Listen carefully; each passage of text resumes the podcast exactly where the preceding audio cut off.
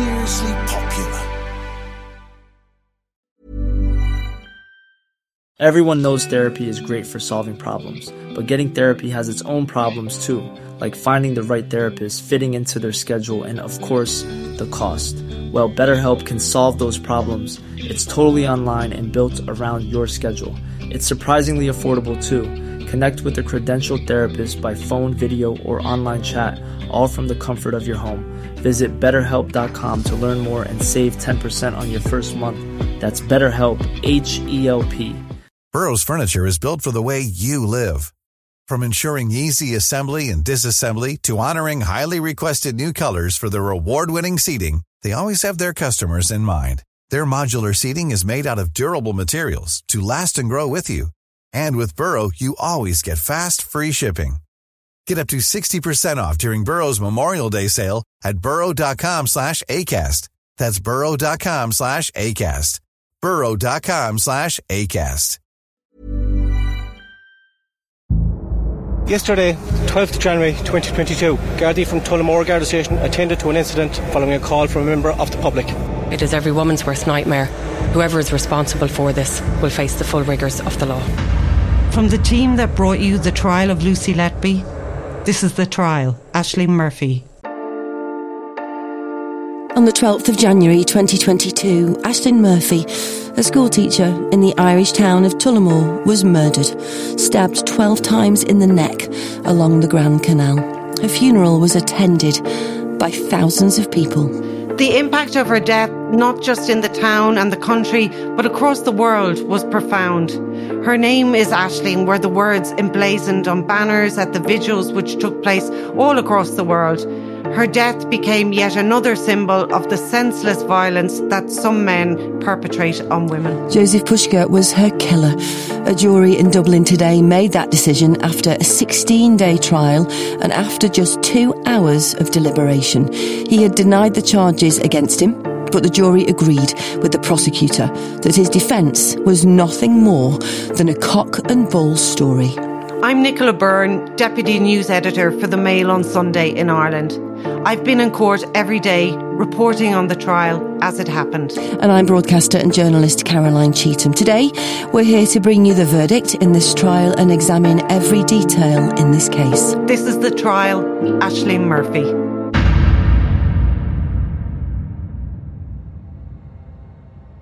At five past two today at Dublin's Central Criminal Court, Jozef Puska, a father of five, originally from Slovakia, was found guilty of the murder of primary school teacher Ashling Murphy. As the verdict was delivered by the jury of nine men and three women after just two hours and five minutes of deliberation, there were tears and then applause in the courtroom, and the benches that have been filled with Ashling's family since the trial began 17 days ago breathed a huge sigh of exhausted relief. Then Ashling's mum, Kathleen, held aloft a framed A4 size picture of her daughter. She held it up towards Jozef Puska and she told him, You're a monster. And Judge Tony Hunt said, there was evil in the room. Outside the court, Ashling's partner Ryan and her brother Cathal gave their reaction to the verdict. I would like to take this opportunity to express our deep gratitude to all of our family, friends, and community for their unwavering support since our Ashling was stolen from us 22 months ago on the 12th of January 2022. From day one, the outpouring of love and support was felt in abundance from the Irish people, both on a national and international level, as they stood in solidarity with our f- family to both mourn the loss of our beautiful, talented Ashling and to condemn gender based brutality with visceral repulsion. Ashling was a vibrant, intelligent, and highly motivated young woman who embodied so many great traits and qualities of the Irish people and its communities. Her life had a huge impact on so many of those around her, and she was the epitome of a perfect role model for every little girl to look up to and strive to be. She was not only an integral part of our family, but she was also a huge shining light in our community, a community in which, year in, year out, she gave back to as best she could. Words cannot express the gratitude to all members of Garda Síochána who conducted and pieced together a robust and thorough investigation. We wish to formally thank the prosecution legal team, Justice Hunt, and also our family liaison officers, Sergeant Lucy McLaughlin and Detective Garda Alan Burke. We'd like to also thank the Victim Support at Court team, who were always there for us, always waiting to help us at any given moment. We would like to also thank the members of the jury for reaching this verdict. Sitting through the harrowing evidence of this trial was not an easy task, and will be forever grateful for their patience and resilience throughout this incredibly difficult process. Ashling was subject to incomprehensible violence by a predator who was not known to her. While we do not glory in any conviction, we recognise the importance of holding accountable those who would commit such terrible atrocities. The judicial process cannot bring our darling Ashling back, nor can it heal our words, our wounds. But we are relieved that this verdict delivers justice. It is simply imperative that this vicious monster can never harm another woman again. While we respect the role of the media in providing accurate updates and information for the public, we are asking here now that all media outlets please, please respect our privacy at this time as we continue to process and grieve the loss of our darling Ashling. Thank you. Day after day, this family have sat respectfully in this courtroom with the strength, resilience, and courage few of us could imagine we would possess if we were ever to be in their shoes. They've heard the most appalling evidence about what happened to Ashling that day. We actually have no idea how much of that information they already knew, or how much the Gardaí had protected them from.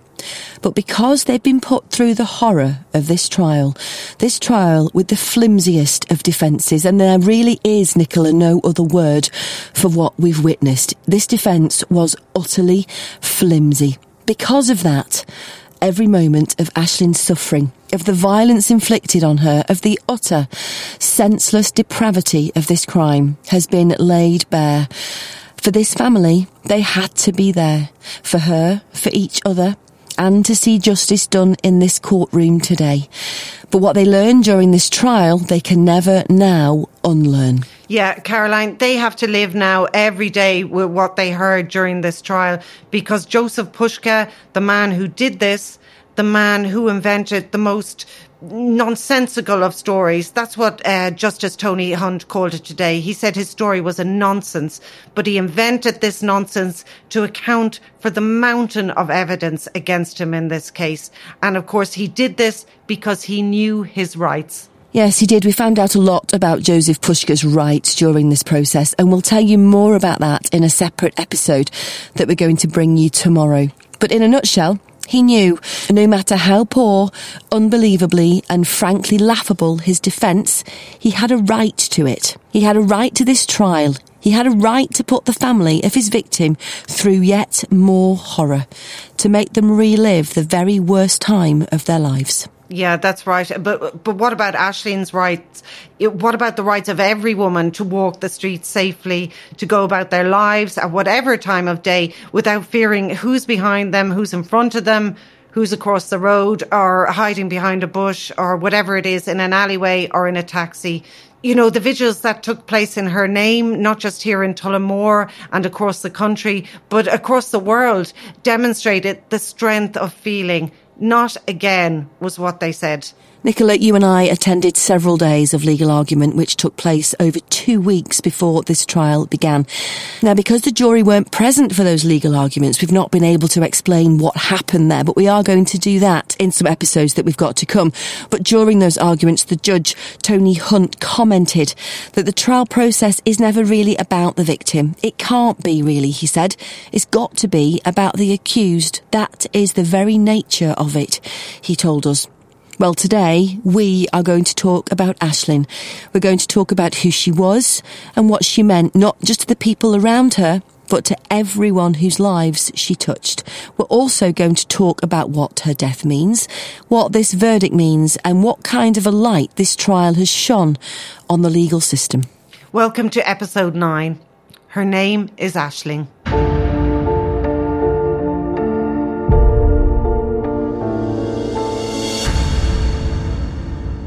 Ashling Murphy was just 23. She had her whole life ahead of her. So much left to give to the world were the words of her parents, Ray and Kathleen, in an interview they gave in the days after her death. She and her partner Ryan had been together for almost six years. They'd plans for the future. She dreamt the two of them would buy a plot of land one day and build their own home. She was a teacher, an accomplished musician, a runner. She was a daughter, a granddaughter, a sister, a partner, and a friend to so many. In Ireland on January the 12th, 2022, she became another woman whose life was extinguished within a matter of minutes at the hands of a man. She'd just started in the job the previous September at Naomh Colmcille in Durrow, County Offaly, having graduated from Teacher Training College in Limerick that year. And she was teaching first class there. That's a bit like year one in the UK.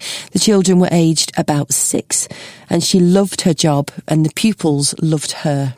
Yeah, she'd bought a Fitbit the previous November and she told friends that her New Year's resolution was to exercise every day after work. And that's how on that bright, sunny winter's afternoon, she came to leave her school at uh, 2.37 p.m. and she drove to Tullamore and she parked at the Dangan Road car park. She parked her small little red Seat car. She got out of the car. She crossed the footbridge leading to the canal towpath at 10 to 3, we now know. It was the first sunny day after a spell of stormy, rainy, kind of dirty January weather, and the canal was busy with walkers, joggers, cyclists, people keen to get out while they could while it was dry. Um, among the many people there that day was a little boy being pushed by his grandmother on the tricycle he'd got for Christmas. So you can probably imagine the scene.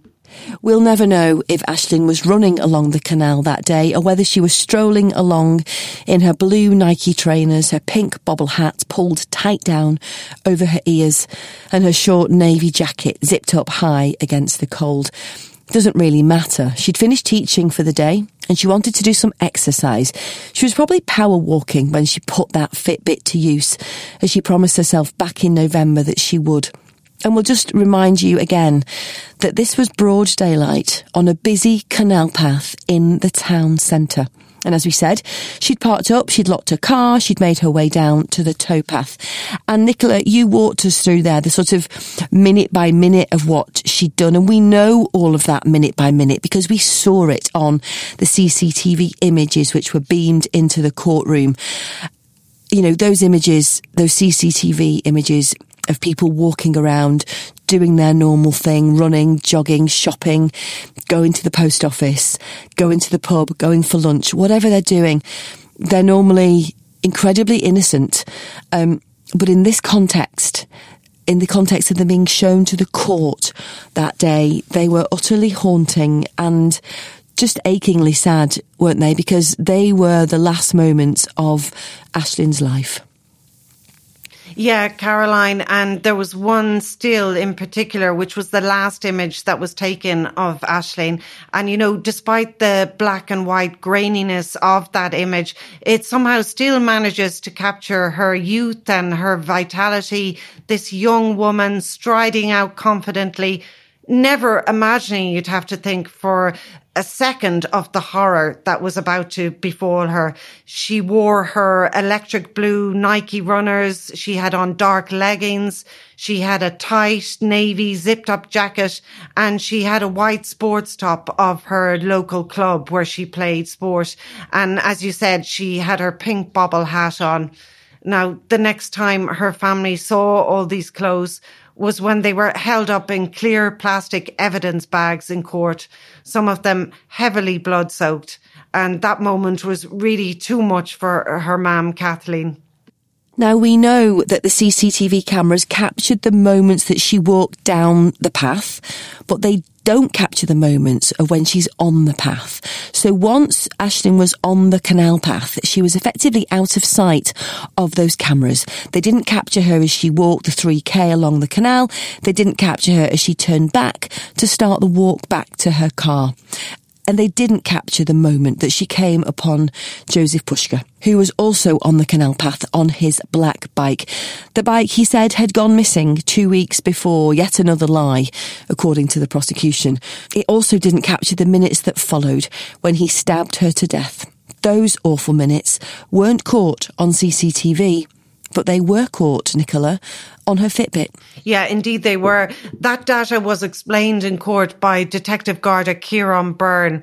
So the device recorded her setting out on her exercise at 1451. She turned west first from the car park where she left her car and then she crossed the footbridge and she turned east back along the canal. At 1516, the Fitbit recorded her turning back on herself again and by 1520, she'd already walked three kilometers. So it probably wasn't a run. Maybe it was like a, a fast power walk. A minute later, all the readings began to go haywire. Ashling's heartbeat and her GPS location became erratic and volatile. That's how it was described in court. So at 1521, the device no longer recorded Ashling going east or west, but instead the, it was moving around, swaying from naught to 360 degrees. And her heartbeat at that stage began to drop too. Yeah, and just to put some context around that, when Ashling started her walk, her heartbeat was at 100 beats per minute. Now that raised almost immediately to a consistent 120 beats per minute for the duration that she was doing her walk. And at 1521 that day, her heartbeat begins to decrease sharply. It falls below 100 beats and then below 80 and then below 60. And then her heartbeat increases slightly at around 1527 pm. Then at 1531, the device no longer records any heartbeat. So in just 10 minutes, her life was snuffed out by Jozef Puska. Life is full of what ifs. Some awesome, like what if AI could fold your laundry? And some, well, less awesome, like what if you have unexpected medical costs? United Healthcare can help get you covered with Health Protector Guard fixed indemnity insurance plans. They supplement your primary plan to help you manage out of pocket costs. No deductibles, no enrollment periods, and especially no more what ifs. Visit uh1.com to find the Health Protector Guard plan for you. Everyone knows therapy is great for solving problems, but getting therapy has its own problems too, like finding the right therapist, fitting into their schedule, and of course, the cost. Well, BetterHelp can solve those problems. It's totally online and built around your schedule. It's surprisingly affordable too. Connect with a credentialed therapist by phone, video, or online chat, all from the comfort of your home. Visit betterhelp.com to learn more and save 10% on your first month. That's BetterHelp H E L P.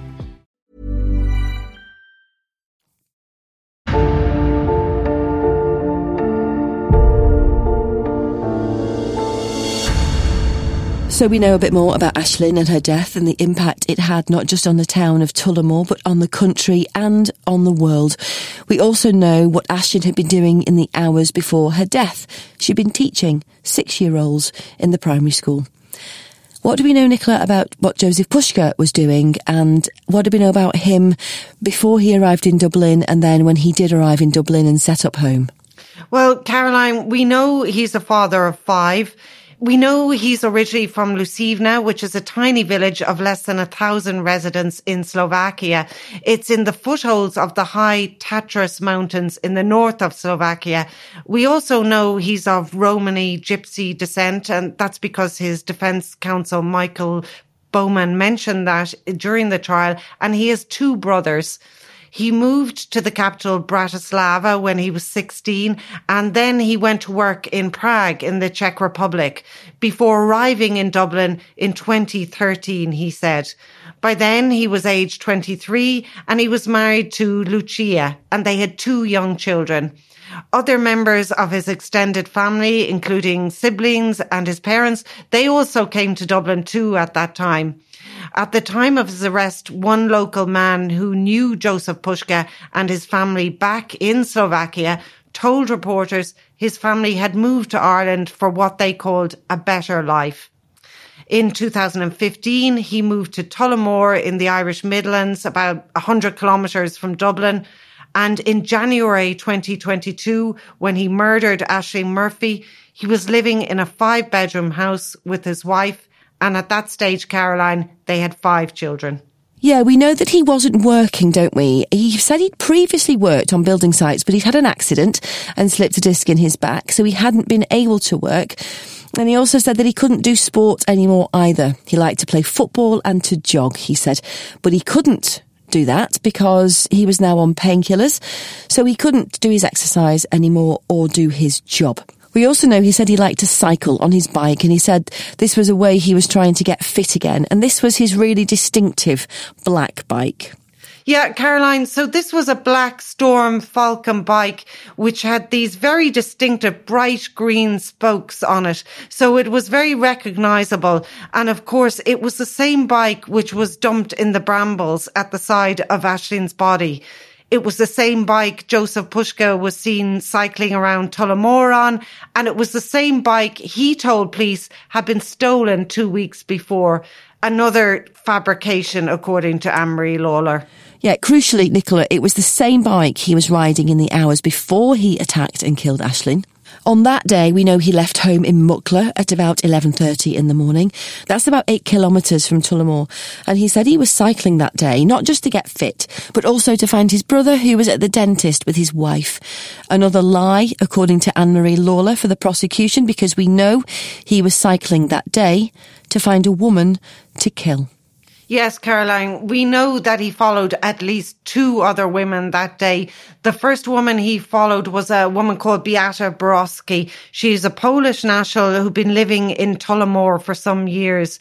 She was completely unaware of the fact that a man was cycling slowly behind her in broad daylight in this, you know, mid-sized Irish town in the Midlands. He was cycling behind her. He had one hand on the handlebars, the other in his pocket.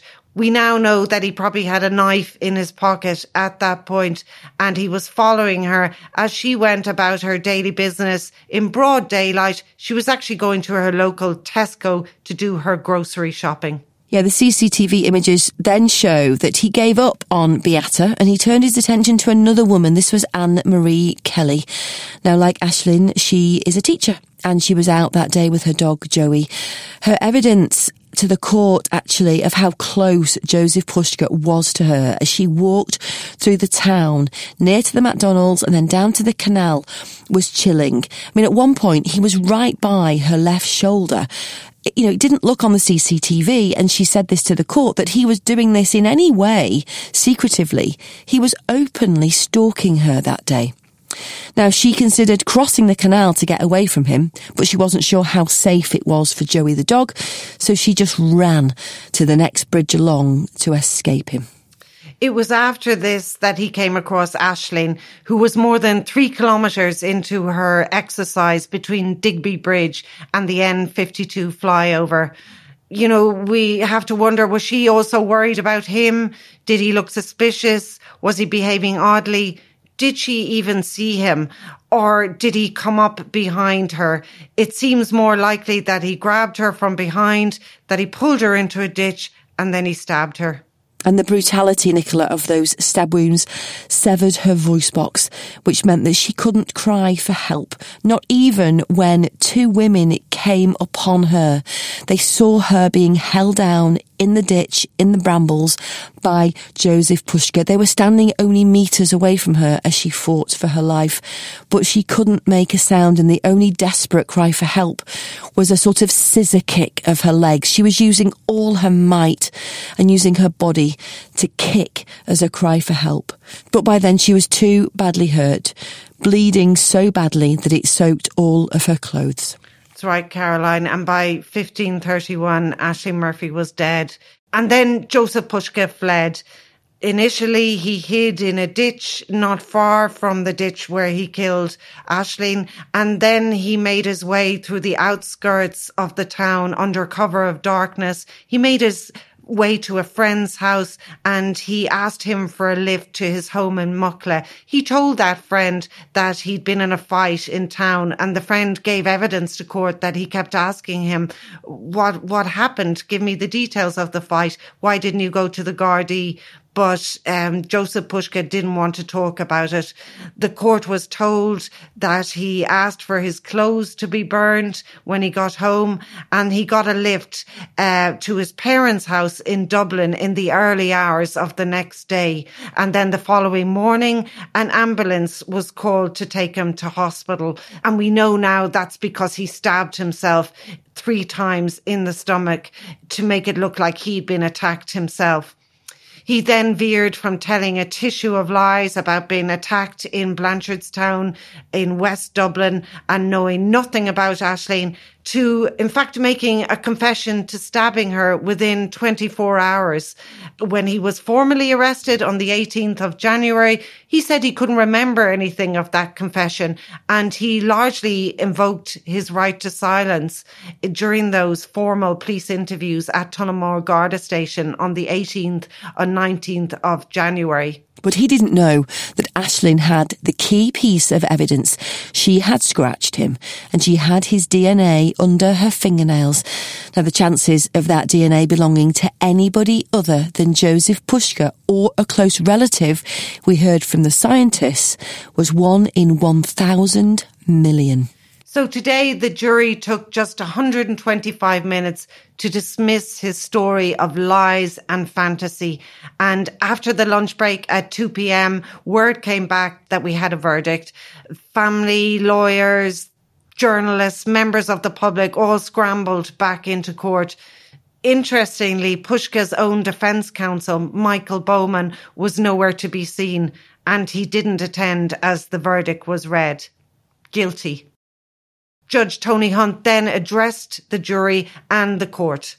There is evil in this room without a doubt. Quite literally, you made sure that nobody got away with murder. Thank you for your hard work in this difficult and upsetting case. I am glad you did not waste any more of your valuable time on Puska's nonsense. That is no reflection on the people who had to run his defense. That's the most difficult job in this court. You can't make bricks without straw, and what Mr. Bowman had in his hands was poor stuff indeed. There will now be a day of reckoning for Puska. Nicola Judge Hunt then turned his attention to Ashling's family, and we know that he'd said at the beginning of this case that court trials were not about the victims often. They have to be about the perpetrator, the defendant, and what they did or didn't do. But he wanted at this point to remember the woman and the family at the heart of this case. For the Murphy family who find themselves in this case, and unfortunately, the Murphy family are not the only ones. The horrors in this place see many people like the Murphys through these courts. That is the way it has to be. How their child was taken away, to consider what happened, would have to make you physically ill to be quite frank. Nicola, as the jury were given a round of applause by the Murphy family, many of them were in tears. Yeah, and afterwards on the court steps, as Ryan and Cathal spoke with such composure and bravery, the jury were there to support them. In fact, the family had actually invited the jury back into the courtroom before they made the statement. They invited them into the courtroom so that they could thank them properly. And that's something I've never seen before. Yeah, something I've never seen before either, but to certainly a, a very poignant and important moment for the family to thank the jury who did their job in this case, as the judge told them that they had. And that's it for this special episode of the podcast. We'll be back tomorrow with more from this case.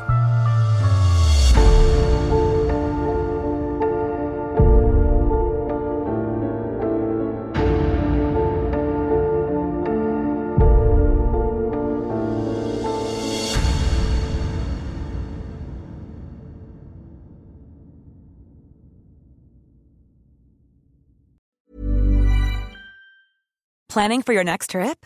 Elevate your travel style with Quince. Quince has all the jet setting essentials you'll want for your next getaway, like European linen, premium luggage options, buttery soft Italian leather bags, and so much more. And is all priced at 50 to 80% less than similar brands. Plus, Quince only works with factories that use safe and ethical manufacturing practices. Pack your bags with high-quality essentials you'll be wearing for vacations to come with Quince. Go to quince.com slash pack for free shipping and 365-day returns.